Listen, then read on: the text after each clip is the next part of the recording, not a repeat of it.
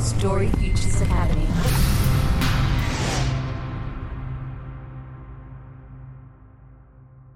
Audience research into new immersive forms is a fairly nascent discipline, but around the world we're gathering data data about how people are responding to these new forms of storytelling.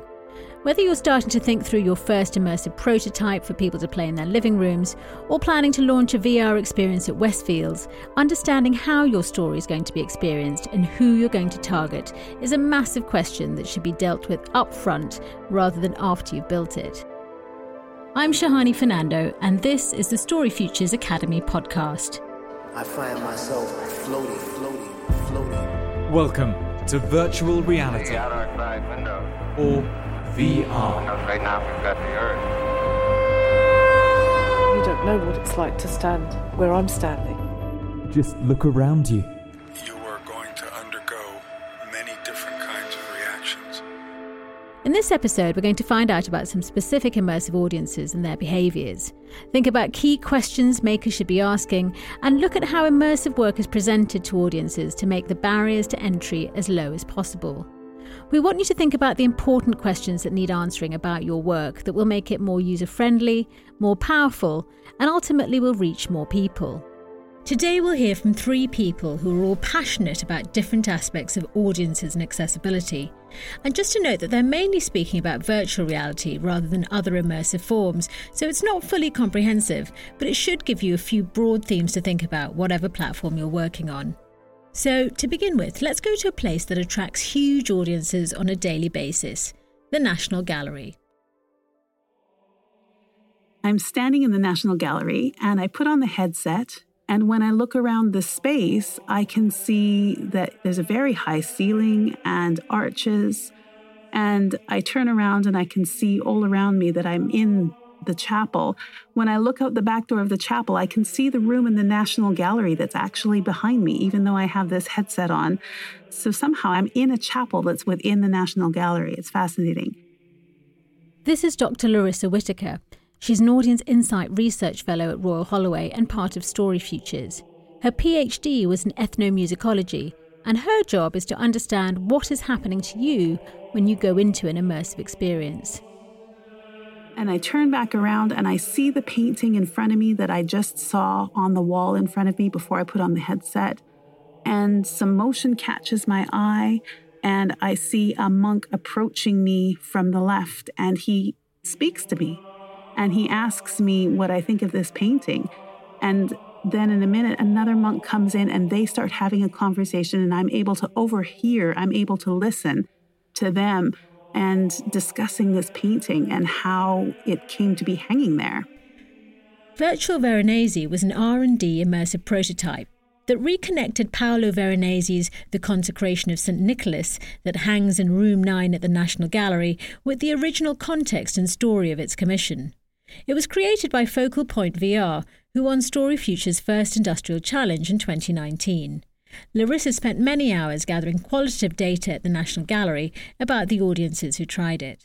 I've always been interested in understanding how people make sense of the activities that they engage in. So when I was, you know, studying during my PhD, it was trying to understand how people make sense of the musical activities and what those mean to them. Um, now, looking at immersive, I'm trying to understand well, what is it people value about immersive experiences? How do those experiences become part of their lives? What role do they play in their lives? And what does it bring to them that they couldn't experience in another way? For a maker new to this space, what's the point of doing audience research at an early stage? the more you can know really about your audience and the potential differences between the people who might be putting that headset on, the better you can create an experience that's likely to resonate with them um, and be less likely to encounter problems with, with reception or with rollout. Uh, one concept that we've been thinking about a lot is an idea of friction as being a point where there's an encounter between a human being and a piece of technology. That is a really interesting and exciting thing to think about because that human being is very complex. Um, they have sensory sort of responses, they have physical responses. They there are practical sort of interactions with that technology. There's physical and emotional responses, and those are all potential points of of encounter, but they're all potential points of conflict.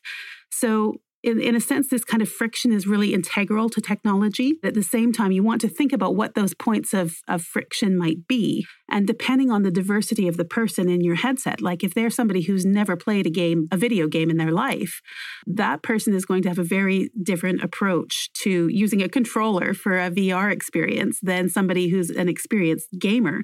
So, thinking about that simple fact of the level of user experience, being aware of what is lost or what is to be gained at any of those potential points of friction, I think can be a really useful way of thinking about design. What sort of questions should a maker be asking to that prospective audience? One of the things that we suggest when we're working with people designing experiences is to think about who it is they're imagining doing this experience and what is it that they can experience there that they couldn't experience in another way. Will people want to share about that experience? Will they want to um, tell others about it? If you had to pay for this experience, what would you pay? you know, checking things on how people feel during the experience. Do they feel any kinds of nausea?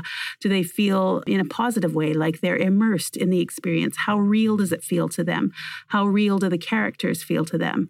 And in a way, it's really useful to ask these questions before the piece is finished, isn't it?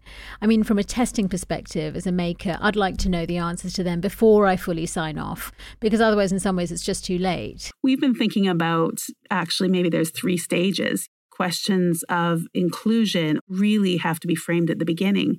And then during design, I think it's really valuable to get iterative feedback from audiences on even discrete elements of your experience. Does it have the effect that you were intending that it to have? And then the final prototypes, obviously, when you have the thing together as a piece, what is the audience response to that? So, audience insight is, is a really useful tool at all stages of development, I think. What else is the team at Story Futures trying to learn through audience research? What other insights are emerging? I mean, one of the really interesting things that comes out of our early research is that people are really looking to have a social experience, which in some ways is a little bit in conflict with the technology design itself of a, of a VR headset, um, which is in many ways a very, you know, isolating experience. You put that headset on and you're cut off from the world. It's really interesting to me to see in our research how much people really want to share that experience by doing it at the same time so people are you know enjoying multiplayer sort of experiences or some social VR type of experiences as well as being aware of the social aspects of experiencing VR, the actual spaces where immersive experiences are consumed is something that makers really need to think about, isn't it? I know you've been conducting a large longitudinal study at Royal Holloway about how young people use VR at home. Is there anything emerging from that work yet? I think one of the big things uh, for us to, was to see how they made it a social experience. We kind of anticipated giving students a headset. They would, you know, disappear to their rooms and uh, just sit on their beds or go in their bedrooms and do VR, you know, for hours at a time. I've been surprised at the really creative ways that they have made this something social. They're by and large not sitting in their rooms doing VR by themselves.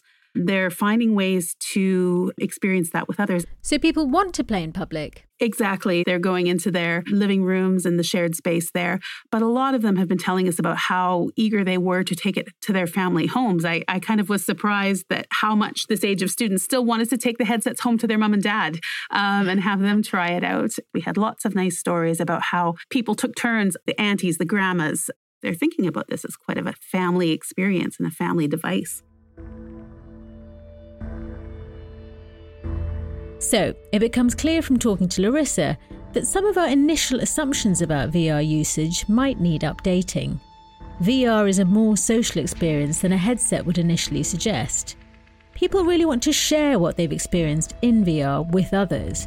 And the space where people are actually doing immersive experiences plays a big role in how people feel about it. Perhaps then, before launching into making a new experience, it's really useful to think about how you're going to reach people with it. Someone who's spent a huge amount of time thinking about how to reach diverse audiences with virtual reality content beyond the early adopters is Catherine Allen, CEO of Limina Immersive. Her public virtual reality program in Bristol reached over 15,000 people, and her insights from those screenings are really interesting to look at for anyone considering making and showing their own work. Catherine, what are some of the latest findings in terms of what kinds of audiences are seeking out these immersive experiences? Yeah, it's really interesting to see the sorts of people who feels comfortable in the world of virtual reality, who doesn't. Interesting, and from a personal perspective, and I think many others feel this as well, a bit depressing in that there's not great diversity. Um, the distribution of let's say, you know, VR is the future, it really isn't evenly distributed. So, mm. for instance, um, young men are much more likely to own a virtual reality headset than any other group. Um, that comes from Ofcom data and from a 2019 survey and other many other surveys as well. Um, lots of research has shown the same thing. And I suppose it shouldn't be surprising because the heritage of VR, a lot of it comes from a gaming space. That doesn't mean we should just accept it. Um, I feel that this new medium should be something for everybody. It's you know it's a superpower. It's quite fantastic that humans have this art form. So it should be something that we should get to more people. So yes, while six percent of households have a VR headset, it's really not evenly distributed. People from upper socioeconomic groups are almost twice as likely to own a virtual reality headset than those from what Ofcom describe as lower socioeconomic groups. Mm-hmm. Um, so there's lots of disparity, gender, um, where people live, rural versus urban, age, and also um, background as well. That's why I feel that we really need to crack this issue about how we get emerging technologies, emerging creative technologies more generally, not just VR, but to broader audiences. Mm. How can we build a normal? How can we just make it something that people do as part of their daily life, which is as natural as even turning on the TV at the end of a long, busy working day? One of the things you were trying to do at Limina was really looking at widening participation. Tell us what the company set out to do. Yeah, so at Limina, we set out to broaden access to this incredible new medium, and we saw arts and cultural content as the very best way to do this. So we partnered with arts venues, cultural venues across the UK, and very much so as well in our home in Bristol with Watershed, which is an independent cinema based here.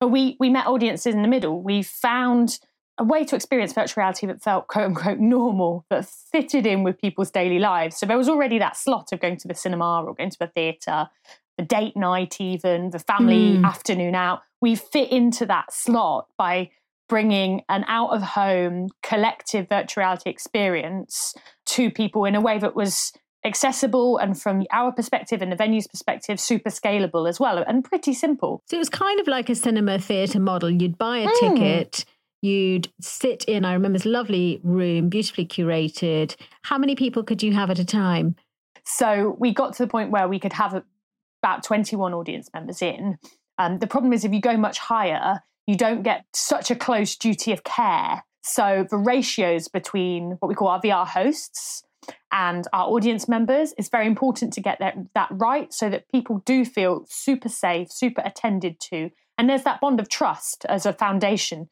which can then help people let go and help them have a better experience. And how did you curate these experiences? Was it based on subject matter or things you thought would appeal to particular groups? It was like a pick and mix. So we had one night it was nature experiences, the other night it was documentary, just to see. And to be honest, we kept that pick and mixiness within sort of cultural creative space for maybe a year and a half by taking lots of different content, types of content around the country, different venues, seeing what audience members wanted, doing surveys with them afterwards, focus groups, etc. So what we found was popular content tends to be where there's a sense of mood change. It takes you on a journey. Yeah, so rather than being like told a story, it was more about the experiencing a story for themselves. So story doing or story yes. being rather than being told something, which, you know, helps inform what sort of storytelling works for virtual reality, I think. And often it will mean that they come out buzzing or they come out calm and soothed, maybe finding something really amazing, wonderful that they're in awe of. Really popular shows we had was our Ocean Body and Mind show, which uh, takes you on a sort of oceanic adventure where you meet yogic free divers, dancers who perform a style of uh, Canadian breakdancing in this uh, very um, feminist way um, on the mudflats of Van- Vancouver, all the way through to sitting on a boat and learning about coral reef destruction in a, a place off Indonesia. That kind of experience really was popular took people on a mood change journey for sure. Um, the ultimate way people came out often was like reflective. That was a, a word that was mm, often used, and yeah. calm. And then our Cirque du Soleil show, which we then later took on tour, w- was the other super popular experience. Obviously, there's a known brand there, Cirque du Soleil, but also talking to audience members, they came out feeling really giddy and buzzing at the whole spectacle I think what Limina has done brilliantly is actually creating these gateway experiences for people who are new to VR to try something and then be hooked because the quality is so high. But often people can be put off by stuff that they're seeing online of 360 content or other bits of VR. I mean, what are the real barriers to growing a VR audience, do you think? What are the solutions to making it more mainstream? I think it's looking at the sociological barriers mm. is hmm. maybe an underlooked area. So, for instance, leisure time and who gets leisure time and who doesn't get so much leisure time. So, for instance, women get, on average in the UK, according to uh, Office for National Statistics, five hours less leisure time a week than men. How do men sp- how do men spend that extra time that they get? Two out of those five hours are spent on computing and hobbies, which is where VR would probably go. If you have less leisure time, then that leisure time is a more precious resource, which means you're probably less likely to take risks with it. And there's things that we can do as a sector, as creators, to de risk this new medium for our audiences. And the tactic that we found was familiarity. Things within the mix that are familiar. So, for instance, a familiar brand like Cirque du Soleil, or even a familiar topic like oceans and mindfulness. If there's nothing that they recognize within that marketing poster or advert on Facebook, say, they're just not going to risk their time on it. Uh, we also found people talked a lot about needing to feel safe and secure. And once they felt that foundation, then they were able to experiment and push themselves out of that comfort zone. But if you don't have that foundation of safety where you feel like your bag is being looked after. You're not going to have people taking a photograph of you that you don't know. You're not going to be laughed at by your friends. And all this, this is really just about looking after the audience that you're serving, isn't it? I mean, what do makers need to think about when they're designing experiences at the beginning about how they're going to be consumed? So, I suppose, first of all, I think what control do you have over the audience member's context for which they're experiencing it? So, for instance, if you're looking at LBE, location based entertainment, then you can give guidance or just check that the organization exhibiting that are following certain principles. Do the audience members feel safe? Is is it something where they might not have privacy or do they have privacy? So if you go through and check that exhibitor is doing that, so mm. that you know forms part of your contract even. But if you're making something for home entertainment, then you can give as part of the, the app store copy, I suppose it's called, you can give guidance there. You could include maybe even a welcome ritual into the beginning of the experience, and then you could include something grounding for when you want to come out of it. What good practice models have you seen around the world in terms of innovative ways that makers are kind of reaching audiences? Yeah, I've seen some very interesting different approaches. And I've spoken to the exhibitors from, say, China, from Australia, various VR cinemas in Europe as well. So, talking to the team who run the Shanghai Virtual Reality Cinema, it was very interesting to learn about how, whilst they don't have an appointment to view, a setup where you buy a ticket beforehand, the audience will come in at the same time. It's more of like a walk in experience. They still have the same findings around familiarity of the space and mm. having a, um, a context which feels the same every time you go, a, space that's dark and secure. And when you come out, you, you can just sit there for a bit. They have these lovely kind of egg chairs that you can do that in. Mm. So they really mm. got the idea and I think really excelled here that you that you need to feel safe to the extent where they built their own special proprietary egg chairs. So you literally have your own cocoon. Thanks to Catherine for all her insight on how to attract audiences to immersive stories. But she's not alone in terms of people trying out new models of getting content out to new audiences.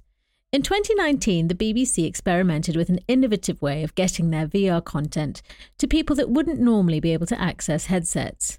Here's Zillah Watson, formerly head of the BBC's VR Hub, talking about their Libraries project. The BBC Library Project was an experiment to see whether VR good stories worked in people's local libraries. It was managed through a partnership with Libraries Connect. And, and what we did was we produced a pack on how to use VR, some little posters people could personalize and print out for their library. And we created a schedule that involved, in the end, over 175 libraries around the country. The libraries had the headsets for a few days and then they posted them onto the next library.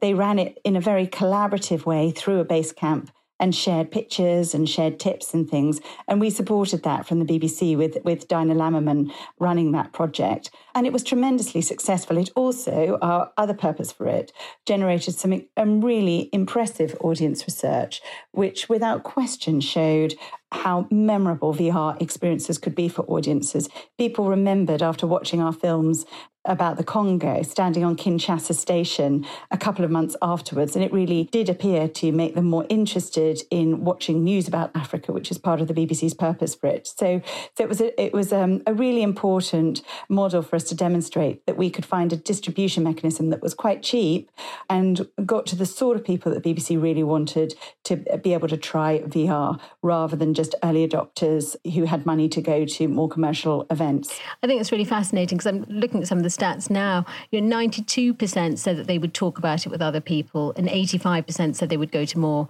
events like that. So, I mean, that's a resounding success in terms of reaching first time um, audiences for VR. What else needs to happen to try and make it more accessible? So, I'd say it's a mixture of things. There does need to be better content and it needs to be the right length for what people want wherever they are. And we don't have the answers to those questions yet. They need to be able to find the content they want. Again, BBC studies and a study at Bristol also shown that people found it really hard to find content through stores at the moment. So curation and searchability of that content is, is critical too. And then the third thing is a form factor thing around the hardware. It's still clunky. It's still not great to uh, clean if you're using it between different people. It needs to look cooler and it needs to be more powerful so that we can ultimately, when the uh, a headset like the Oculus Quest is as powerful as an Oculus Rift, we'll be able to do really incredible things with it. You can hear more from Zillah in our episode about managing immersive productions.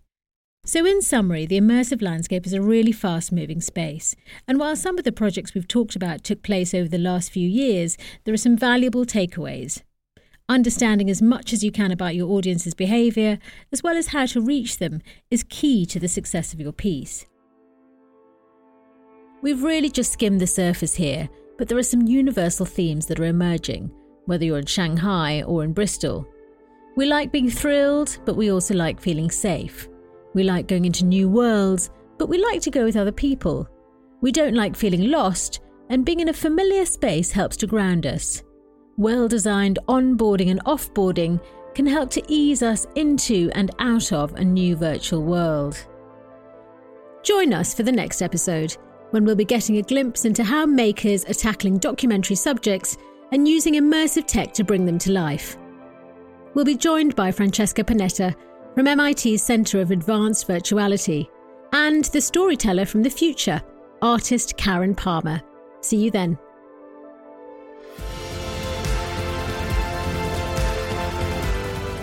Story Futures Academy is the UK's national centre for immersive storytelling and is funded as part of UKRI's Audience of the Future Industrial Strategy Challenge Fund.